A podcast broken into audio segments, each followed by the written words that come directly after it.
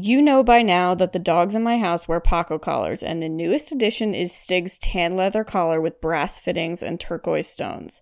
It seriously looks like the bay we bought our house on, and his smooth coat and long neck show it off perfectly. We picked it out in person at Paco's booth, and the staff helped us to be sure we got the exact fit and style that was right for him. I catch myself mesmerized by this collar when I walk him. How crazy is that? So get over to pacocollars.com and grab a collar you'll be obsessed with, and don't forget to use the promo code COGDOG for free shipping. We've got a puppy. Puppy Elementary is my puppy training subscription service, and it's all about our new puppy, Watson. It's just $45 for six months of Watson's development and education, and you'll have indefinite access to the materials, so sign up anytime. Just go to www.thecognitivecanine.com and click the Puppy Elementary tab at the top of the page to register. Each week, you'll have access to multiple training videos and blogs, as well as constant access to the Puppy Elementary Facebook group, where you can talk about your progress with other students. Watson won't stay little for long, so join now.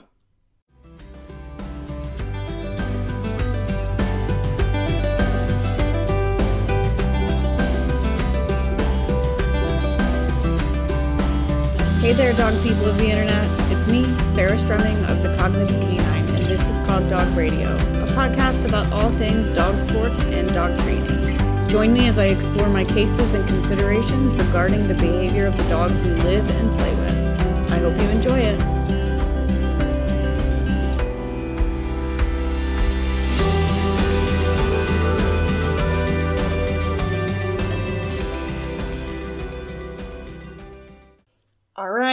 Worked up camp is over. And I'm so sad that it's over, but I'm so glad that it went so well. It was fantastic. The community was absolutely incredible. The laughs were endless. There may have been a few tears, but mostly good ones. And there was so much learning just left and right. I loved working with the participants. Some of them I had met before, some of them I hadn't. And just everybody was there, ready to be there for their dogs, ready to work hard, ready to learn. And it was an incredible experience. And because of that, I'm already trying to plan for next year's camp. So Casey Coughlin was my assistant coach at camp. She was absolutely phenomenal, hit it out of the park, did so amazing with all of the teams. And she and I did a Q&A Saturday night at camp. Um, did a little wine and cheese Q&A with the group. We sat around and just talked dogs and so we recorded that for you. And we're going to be releasing it in two parts. So this is the first part. I hope you enjoy it. You don't get to ask questions anymore. All right, we need everyone to be quiet for five seconds. That's not quiet. Linda.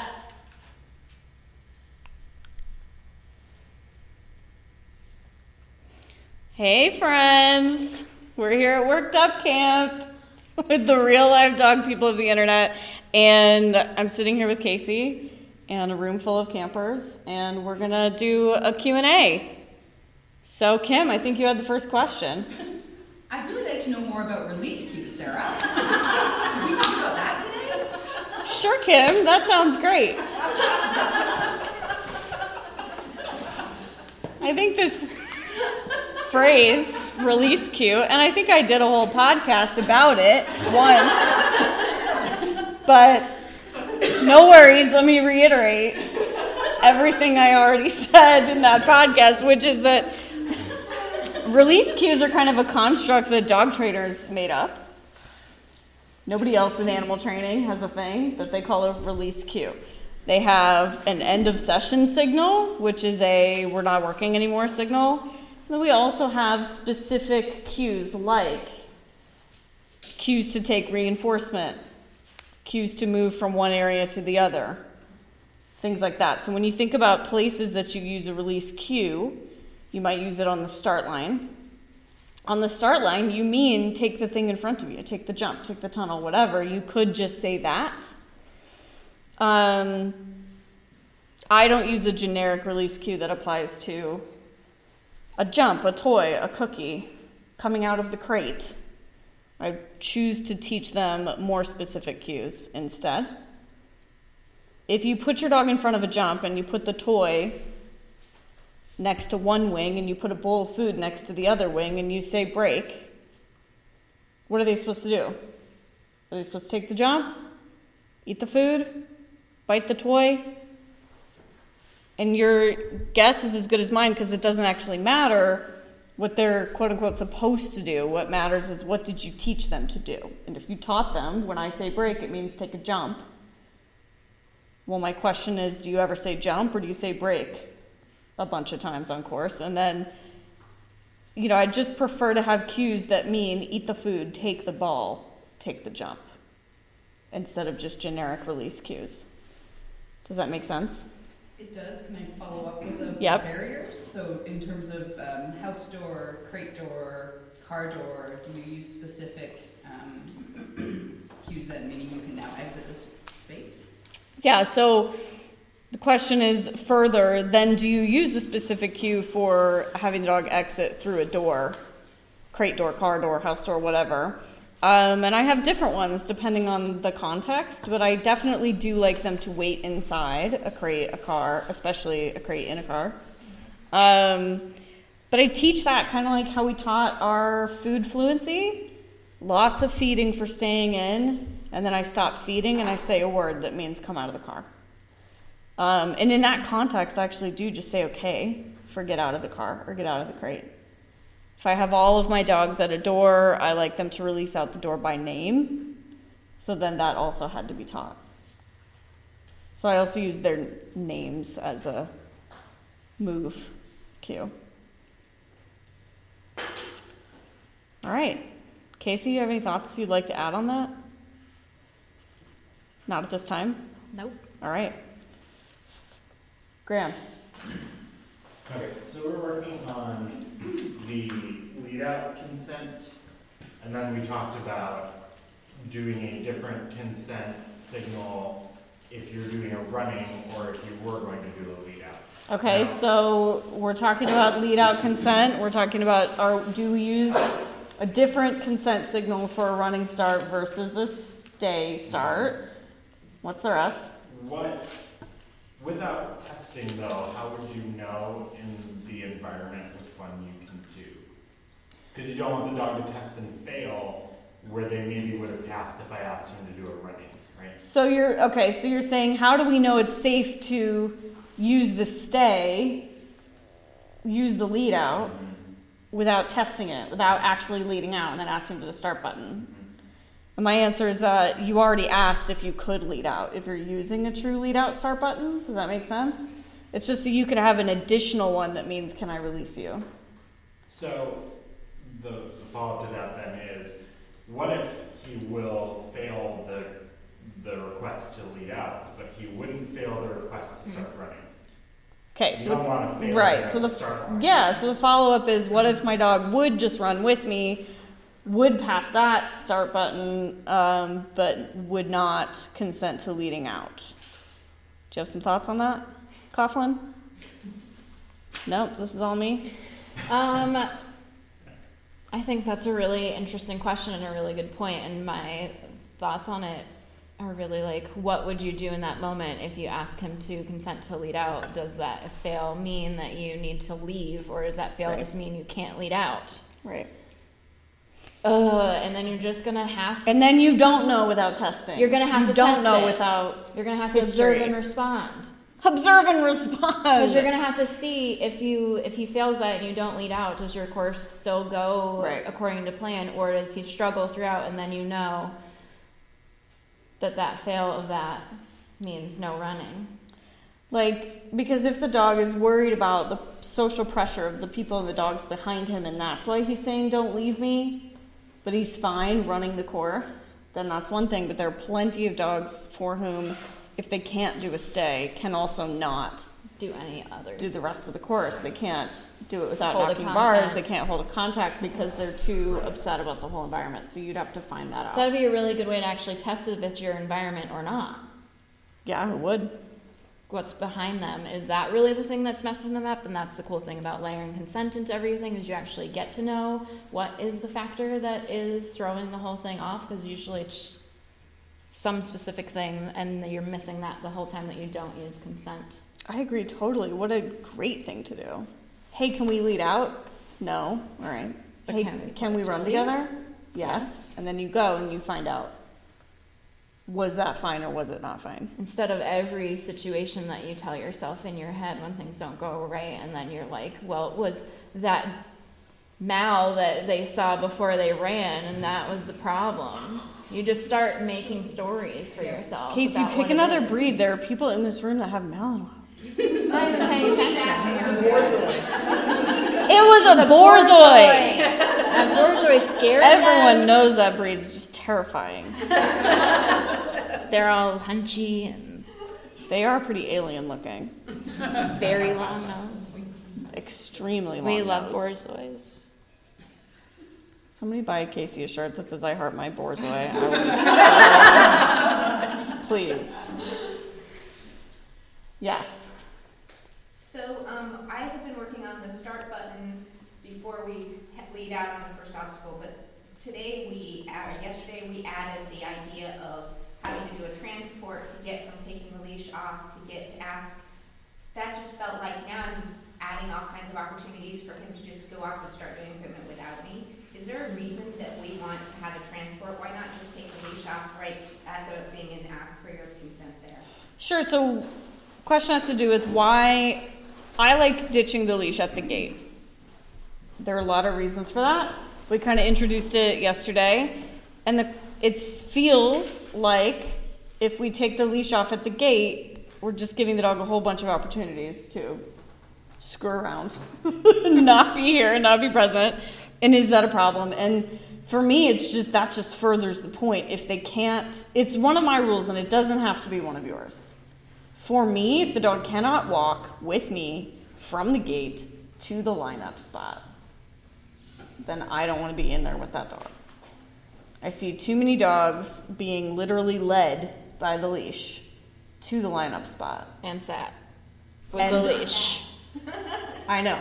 And sometimes physically sat, but sometimes just the people don't even know they're doing it. They're Pressure. literally swinging the dog in, they're looking at their course, they're looking at the judge, and they're like not paying attention to the dog at all until they can take the leash off. And a lot of it probably does have to do with the fact that I like to take leashes from people just chronically. Like, I like you to not have it anymore because it improves your communication immediately when you no longer have that. So, if today you walked into a ring and took your leash off and your dog would go and take half the course without you, then no, it's not a smart move today. But it might be something that you aspire to. Do you take your leash off when you walk in, Casey, or on the line? Um, I, Closer to the line, right? I walk in, I do a start button on a leash, and I take leash off, and then I walk to wherever I'm setting him. But that might be three feet, or that might be 20 feet, depending on The setup. where you're trialing. But I don't walk him on leash all the way there. If I do, it's because I'm like, oh God, what's happening? Nervous, Right. just forgetting to do Right. things. Also not helpful. Also not helpful. Yep. Back. Um, from what we were doing yesterday, same kind of similar question as Graham is, um, you ask for consent, you, your dog gives it to you, next you want to lead out, so you ask them to sit, and they don't. Do you go straight to arousal soothing? Do you, like, I, like, I don't have that problem with the puppy, but with the Malinois I have, like, there's this huge, like, nobody's home. But she does her consent awesome, and then as soon as I ask for a sit or down, because I'll use either, I get nothing. So is that, Okay, so let me repeat the question to see if I understand it. Um, it's basically you're getting your start button behavior, but then your other behaviors are are still not there post start button. And what should we do?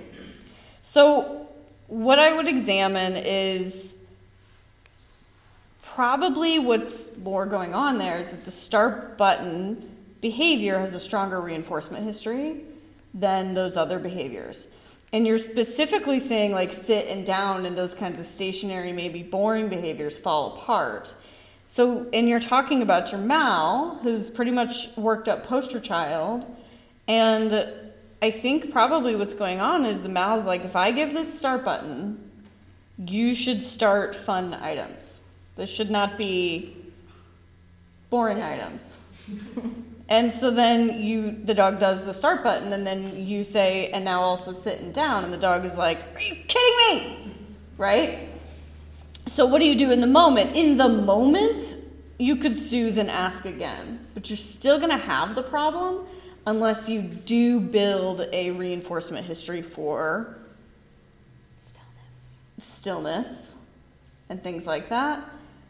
But I would also ask, why are you asking for a start button and then asking for a sit or a down? Is that because we're trying to do lead out consent?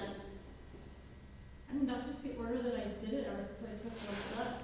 Okay, I, I honestly didn't, yeah, I never even thought about the sit or the down being also a consent. okay, so then what I also would want to piece out is make sure that um, the start button predicts work and not more behaviors being asked for. So it should be perimeter sweep, reinforcer test, can you eat, marker test, which can then be elevated to marker discrimination once we have that. And then you can do your cue test, your sit or your down. And then you start button, and then you start agility. So I could ask for a sit, then ask for my sustained nose touch. Yes. Yes, you could.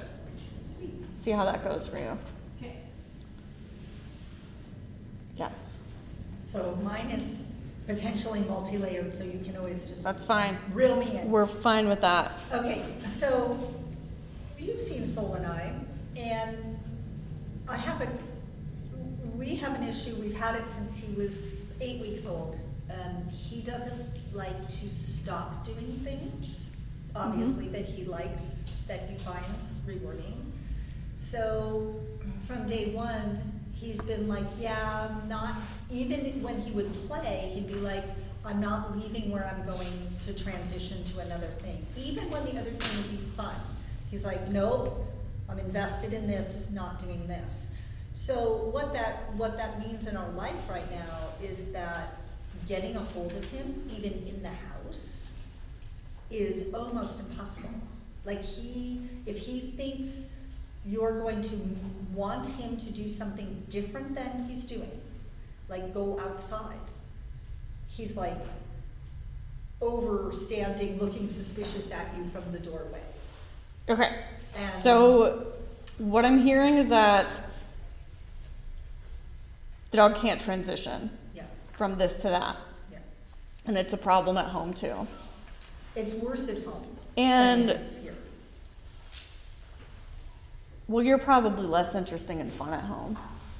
And I think we have a, I think we've made a lot of errors along the way, so there's a re, a neg, sort of negative Big reinforcement. reinforcement history for avoiding you Yeah, at home. exactly, exactly. So interestingly, he's not the only border collie I know that's like that. Shocking. It's crazy. Not the only dog, but border collies in particular. Let's think about um, control as a primary reinforcer, because it is for all of us. You so need being in control, control. over our own environment and our own situations is a primary reinforcer. Then, so let's take an animal for whom that is true, a dog.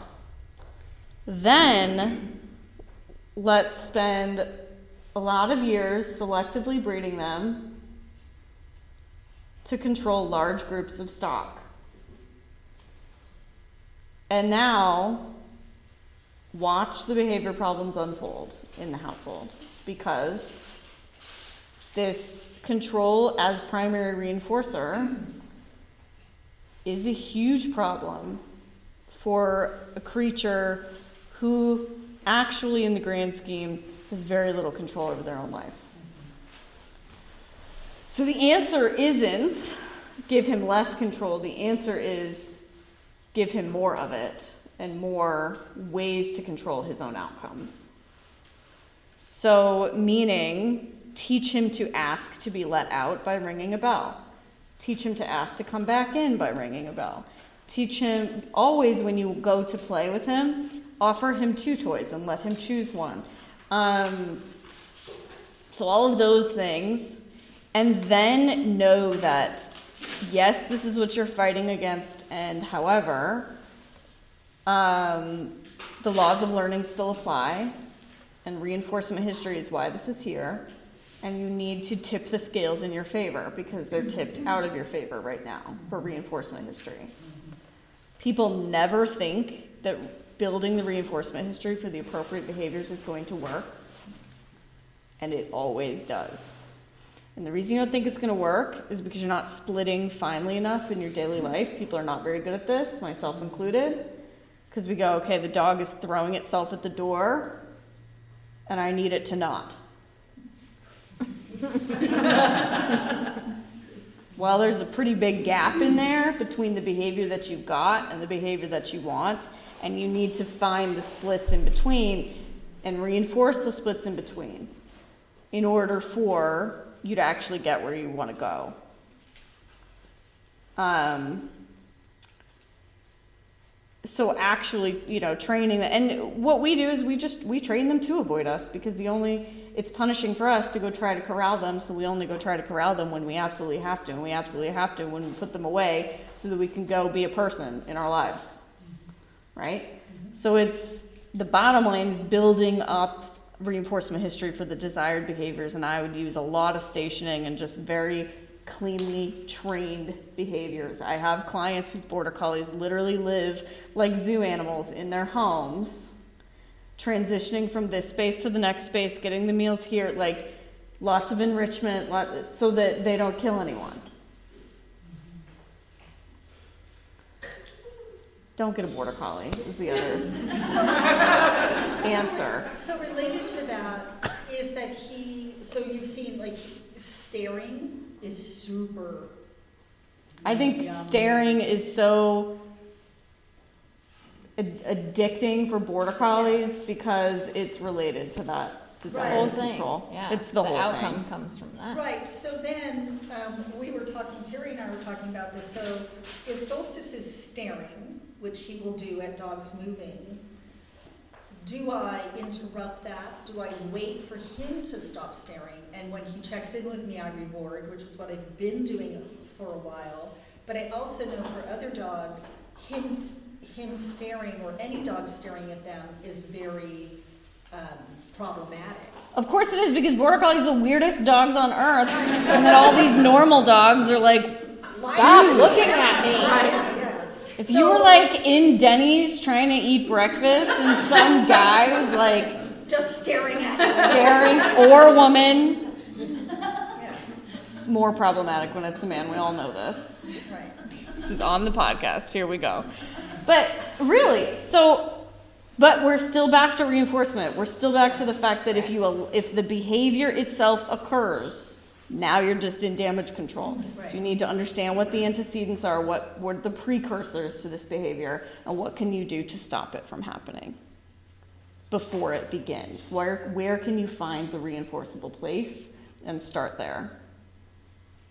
And staring is a thing. And I got a little guy who he'd really like to stare at stuff, but it's just been from day one engaging him in other tasks that are just as reinforcing for him. Do you want to talk? Or are you I just do. saying, let's move on? No. Go ahead. Next question. um, I think for your guy and for anyone that doesn't want to eat food, make sure, especially in the house, that you're actually making food so easy to eat that it's like he can't not eat it. Meaning, like, throw the food at him. Like, don't make it that you have to come Yeah. in here and get Because that's a food from split too. hand. Eating food right? from my hand, sometimes really hard. Eating food off the ground, usually not hard. I do a lot of tossing food at him when he gets in that suspicious mode. Well, now you just I know. That could be a him. problem so, too. So it would just be like name. He flicks an ear. I throw food. Name. He looks at me. I throw food. Also, just throw food all day. Yeah. Because if they're eating, they're not doing stupid things that you don't like. I mean, am I wrong? Like, if they're eating, they're not doing stupid things you don't like. Do you know how much food throwing I do? And make sure he's doing lots of enrichment so that he does have control over how he's feeding himself. Okay. That's an easy way to just say, hey, you figure out how to get this out of the box any way you damn well please. Can you can you say that? Like, I would really like to hear you say that again. Like, give them more control, not less. Like, Yeah. really, like that to me. Give is them more so- control, not less. That is so like, Because that's what they're after all the time. and it's okay. And us too. Also, and that's what we're after all the fighting time. over it. So good. Well, and it's if you look at human mental health practices, like common, like how do you get out of trauma? How do you recover from trauma? You empower the victim. How do you escape anxiety? Anxiety is about stress about outcomes. Anxiety is fear of outcomes that you have no control over. It's pulling over and changing a tire every five seconds because one of them could pop. it's worthless, but the more out of control you feel, the more out of control the anxiety is. So it's the same with these dogs that have all of these huge feelings. And I think for too long in our community, we've been taught more control Yeah. is better. Right. We just take But the yeah, freedoms away until they earn the freedoms. right, Right? right. Yeah, no, we do that, but yeah. I totally get it, and, and he is, a- I think he is actually a very anxious dog. And he's anxious, you know, and I think that, so this will be interesting to explore, to think about how to give him more control and, Give him more control over things he can have control over. And then just make sure that when he's, make sure that we all always remember that reinforcement is what drives behavior. yeah, Not weird instinctual crap, not, yeah. you know, mind games and garbage like that. Not that anybody's saying that that's what's going on, but it's reinforcement drives behavior. Mm-hmm. So you need to build the reinforcement for the stuff that you want to see. Lori. I have a question. Okay, so I want to build a reinforcement history. How do I find something that is more reinforcing than the behavior that, no, because this is what I struggle with. I, Tweak likes to be outside. And so what I've been doing is I, I ask her, like I, I give her control. I ask her, do you want to come in? She says no. I said, okay, fine, stay outside. Um, and I do reinforce every time she comes in. I reinforce it. I reinforce it with food. I reinforce it with play. I don't think those things are as reinforcing as being outside. Very possible. She prefer to be out there. Okay, so it's kind of, you know, And I don't know. what if you're never going to beat the thing? Very often, you can't beat the thing with the, your reinforcers, but you can beat it with a history of. So, if she were mine, I would probably teach her, um, you know, if this bothered me, Okay. right? Like if It I, bothers my husband more than me. yeah, I couldn't see it actually bothering you. Or maybe you can. This is not husband camp. Next year. Oh, I'm sure people would pay me for that. you too. Let's do it. All right. So, Signing it, what you what you could do though is ask her to come in and then release her back out. Like what you could do is instead of trying to pay her for coming in with classic reinforcers, food or toys, send her back out. Oh, That's what I get. I might do that. Because when she chooses to come in is usually when it's darkest. That's when she actually wants to come in, and you're just Come in. Yeah, that's what it seems to her. same problem still stands. Because she was like, it is no longer reinforcing to be outside, so I'm coming in. So if it bothers you, I would insist that she come in and then release her back out multiple times a day. So how are you insisting that she come in? Are you keeping her on a long line? No, I would call her. so the question was, are we keeping her on a long line? I, you could, I wouldn't. I would just go, and she'd be like, I don't want to, and I'd be like, Are you sure? And I mean, I do a whole Yeah, lot yeah. of like. It's it's hard for me to explain. I never chase them, Yeah. but I can certainly walk towards them for a long time.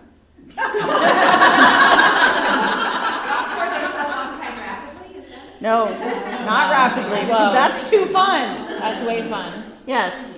So you're talking about behaviors that are way more reinforcing than anything you can do. Yes. What about something like car chasing? God. The good news is car chasing usually doesn't get like this the super hot reinforcer of biting the actual vehicle because they die. when I've had a few clients who had like country roads and people slowed down enough that the dogs just like bit tires repeatedly. It's extremely difficult to break once they actually do get a bite in. Kind of like if they chase down a prey animal and they actually get to kill it. Still, reinforcement history. The reason why dogs have a nice recall is because of the 20 million cookies they've gotten, not because my any one cookie is better than a, a moose, a deer, whatever. Um, this is good. Um, also, behaviors themselves, this is kind of, we're getting into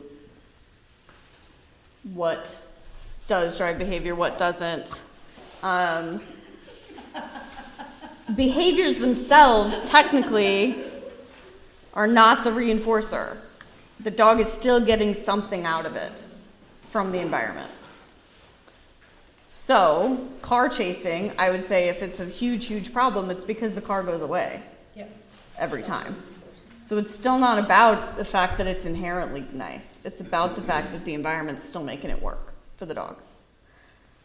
And again, it's reinforcement history can beat anything as long as it's strong enough. And accept that there will be mistakes along the way. And enroll in Casey's course, Real Life Reactivity. Yeah. Plug. Because you don't really talk about cars, but everything you do could be applied. Yes. You have worked Totally. through, you had that little Sheba car chaser that was just. Mm. She was, she, yeah, that was good. Worse Does that answer Kai. the question, or are we still confused? It's just, it's a simple but not easy answer. It's the fact is that you've got to build a reinforcement history that can outweigh the reinforcement history that pre that exists for the current behavior, and sometimes that's a years long project. Um, and preventing the behavior from happening in the first place is part of that years long project, right? Um, which is why people, when there's a safety issue involved, that's why people jump to high power aversives, people who wouldn't normally. I'm not saying that that's my choice, because I don't, I can't today think of a situation in which it would be. Um, I thought about the last time I thought about it was when I watched Leslie's horse run across the pasture with Ghost attached to her tail. No, no, Not ghost. And and I mean that mare turned around. The only reason Ghost is alive is because she's a tiny, nimble little ninja. Like a normal dog would have been killed by that horse. Oh, yeah. That's the last time I thought about it. Um, that was a few years ago. I'm doing all right. Instead, Um, we just moved the horse. But I didn't do it. I just found a new pasture for the horse to live in. So it's that's always the answer. The answer is always make sure that the reinforcement history for what you want to be seeing is outweighing the reinforcement history for the older behaviors. And if the behavior itself produces a lot of reinforcement, because inherently it will, like car chasing, car barking, you've got to prevent it. And I would personally do setups where, and I've done this with car chasers, where you start driving and we're feeding, and the dog's doing good stuff, good work, and you start driving and the dog starts to chase the car and the car stops. Right in front of the dog, just stops. Dog goes back to being good, we go back to feeding, and the car starts driving again. So that they learn that it will no longer be rapidly retreating if you bark at it. Isn't that extra choice? Ooh. No, I don't think, I mean, it No. isn't to me. Is it a negative reinforcement procedure? Yeah. You didn't cover it. Sure. Throw yourself on the car. Cover the car with your hands. If you cover the car with your hands, it's, it's your choice. No, I, the real question from Rebecca is basically, but wait a minute. Um, and the fact of the matter is that all quadrants are working at all the time. Yeah. You're never only a positive reinforcement trainer.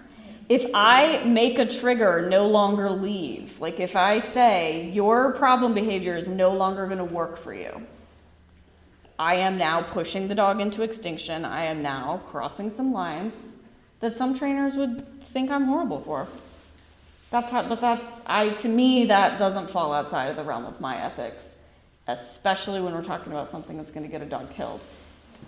Eating food out of turn doesn't get them killed. In a, I mean, oh my God, now we're going to talk about all the people that have been upset about you so bad. throwing food. Go Can ahead. pause? Still there. You're gonna have to cut this. Steven. I hope you enjoyed that little glimpse of what Worked Up Camp was all about. I know I did. So make sure you check out part two next week.